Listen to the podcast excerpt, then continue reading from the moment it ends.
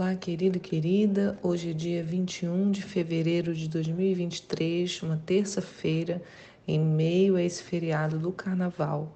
E nós separamos esse pequeno tempo para refletirmos juntos aqui na Palavra de Deus.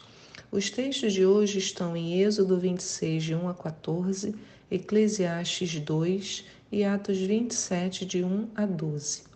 A pergunta de hoje é: para que tantos detalhes na Bíblia?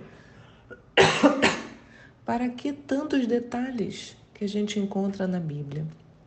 Muitas pessoas desanimam quando chega na parte de Êxodo, na qual se começa a descrever os detalhes do tabernáculo. Exatamente o texto que a gente está agora, né? começando ontem e vamos até o capítulo 30, 32, por aí, né? cheios de detalhes. E para alguns, esses detalhes, uma descrição longa dos elementos, das cores, dos materiais, tornam a leitura cansativa. Mas, quando começamos a apurar o nosso olhar, esses detalhes tornam-se segredos a serem descobertos. Sabe, essa mudança, essa virada, né, que a gente de chave, onde eu começo a não olhar como coisas extras, mas como segredos a descobrir. Por, e começa a me fazer as perguntas: por que, que Deus pediu tantas coisas específicas? Material, tamanho, desenhos, tudo lá descrito. Por quê? Então, só quando gastamos tempo e olhamos com paciência, esses mistérios podem ser revelados. Começamos a refletir sobre isso e de repente recebemos alguma dica. Realmente, para uma leitura rápida, a compreensão fica prejudicada.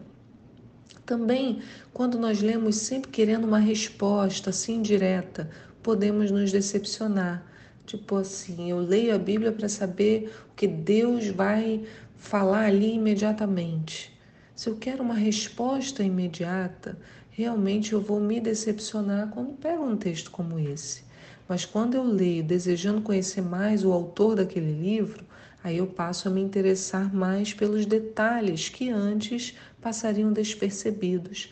Quando eu invisto tempo também, porque às vezes o texto é complicado ou ele tem um detalhe, mas à medida que eu paro, que eu penso, que eu reflito, que eu começo assim, o porquê, aí eu gasto, invisto, né? Não vou falar gastar porque não é gasto, mas eu invisto tempo ali, aí as coisas começam a aparecer mais para mim. Né? Então vamos olhar um desses detalhes hoje. Né? Lá em Êxodo 26, texto de hoje, no verso 1, diz assim: E para o tabernáculo farás dez cortinas internas de linho fino trançado, estofa azul, púrpura e carmesim. Nelas mandarás bordar com arte querubins. O comprimento de cada cortina será de 12 metros e 60 centímetros, e de 1 metro e 80 centímetros a largura. Todas as cortinas serão de igual medida. Cinco cortinas serão ligadas umas às outras, e as outras cinco também ligadas umas às outras. Então eu li isso e fiquei pensando, né? Por que cinco cortinas? Por que não seis, não três, cinquenta? Né? Por que exatamente cinco? E enquanto eu pensava, eu lembrei do outro texto de Efésios que descreve os cinco ministérios. Em Efésios 4:11 diz: "E ele designou alguns para apóstolos, outros para profetas, outros para evangelistas e outros para pastores e mestres." Então eu passei a pensar, né? Essas cortinas que a gente leu serviam para dar a estrutura do tabernáculo, junto com as armações verticais de madeira de acácia. E elas davam o próprio formato de todas as partes e aqui nesse trecho né, que nós lemos está falando das cortinas internas que comporiam o lugar santo, santíssimo. Assim, fiquei pensando, né? Tal como a habitação, o Mishkan, né, o lugar da manifestação da presença de Deus no tabernáculo, assim como ela é contornada, estruturada pelas cortinas, a atuação de Deus na terra se dá pela própria manifestação de cada um dos cinco ministérios. Né? Apenas quando as cortinas estão no lugar forma-se o tabernáculo, porque ele era desmontável. Então, quando a cortina era desmontada, não tinha tabernáculo.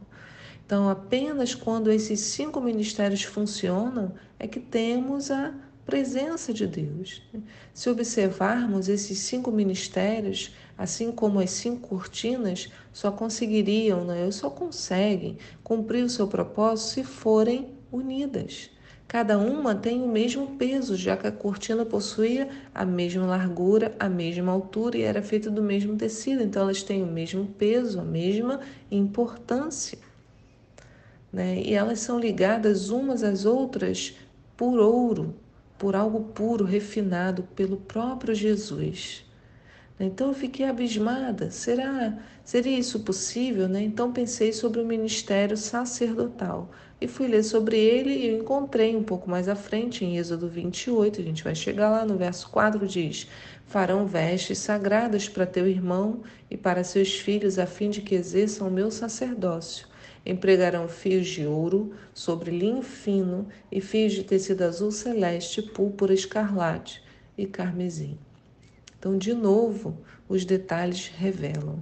Né? Observa que as vestes dos sacerdotes possuem o mesmo material das cortinas. Então, nós temos esses detalhes preciosos na cortina da santa habitação e na roupa dos sacerdotes. Então, assim me pareceu que há uma relação entre as cortinas e os ministérios utilizados para a condução do povo de Deus, tanto os sacerdotes para Israel quanto para os líderes da igreja. Né? O que, que você acha? Pensando aqui, né? A gente poderia ficar horas explorando apenas esse detalhe, mas também tantos outros que estão no capítulo de hoje e nos capítulos que virão. Mas eu também vou deixar para sua reflexão, né? Quanta riqueza, queridos, em apenas uma descrição. Por isso, nada de pular pedaços da Bíblia. Já falei isso antes, vou repetir agora, né? Tudo está lá para nossa instrução. Basta a gente forçar o olhar um bocadinho mais. Em Eclesiastes, Eclesiastes 2, também, hoje, né, no verso 13, o autor fala: Observei que a sabedoria é mais proveitosa do que a insensatez assim como a luz é mais benéfica que as trevas. Entendi que o sábio tem olhos que enxergam melhor e além, mas o tolo tateia pelas trevas. Então, o sábio enxerga melhor e além. E é essa sabedoria que nós temos que buscar do Senhor. Quando estivermos lendo a palavra, Senhor, eu quero ser uma pessoa sábia, que enxerga melhor e além. Eu não quero andar tateando pelas trevas. Que o Senhor te sustente Queria orar por você, Senhor. Eu peço a Ti, enche-nos de sabedoria. Enche-nos, Senhor, de sabedoria. Queremos ser assim, ter olhos que enxergam melhor e além. Nos ajuda, Senhor, a vivermos uma vida de leitura da Tua palavra de forma constante, com um olhar atento para todas as coisas. Em nome de Jesus. Amém. Fique na paz. Eu te espero aqui para um próximo devocional. Tchau.